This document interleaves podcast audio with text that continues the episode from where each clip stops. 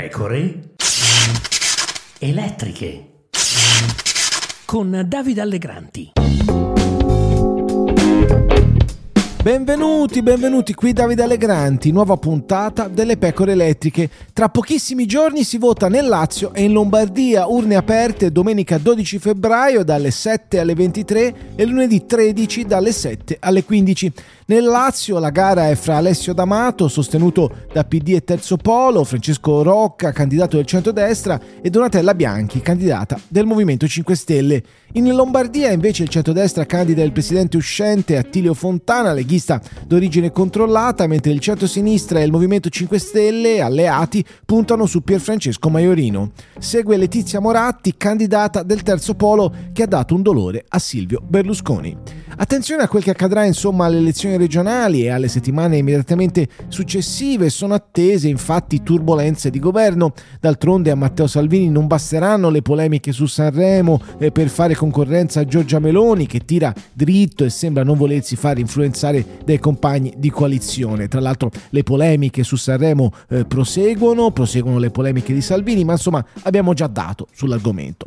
Resta da capire eh, adesso se il leader della Lega proverà a differenziarsi anche da Silvio Berlusconi oppure se troverà nel fondatore di Forza Italia un valido e solido alleato. Le istanze, va detto, sono differenti fra i due. Berlusconi è preoccupato soprattutto che la coalizione non si sposti troppo a destra, Salvini cerca di recuperare la leadership dell'alleanza senza però esserne troppo convinto. L'orizzonte merita dunque di essere un po' ristretto per gli alleati di Giorgia Meloni, per intanto meglio occuparsi delle immediate elezioni regionali. Lombardia e Lazio appunto. Nel primo caso il centrodestra punta sul presidente uscente, un leghista doc come Fontana, nel secondo sul candidato voluto da Giorgia Meloni, Rocca. È in Lombardia però che Berlusconi e Salvini hanno qualche chance di dimostrare di essere ancora politicamente vivi e vegeti. Va detto però che la sfida lombarda potrebbe anche trasformarsi in una sfida interna proprio per Lega e Forza Italia. Nel Lazio invece lo scontro più interessante è quello fra PD e 5 Stelle, non più alleati ma concorrenti nella regione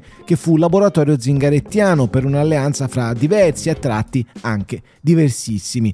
Il partito di Bonaccini o il partito di Schlein e il partito di Conte giocano una gara diversa.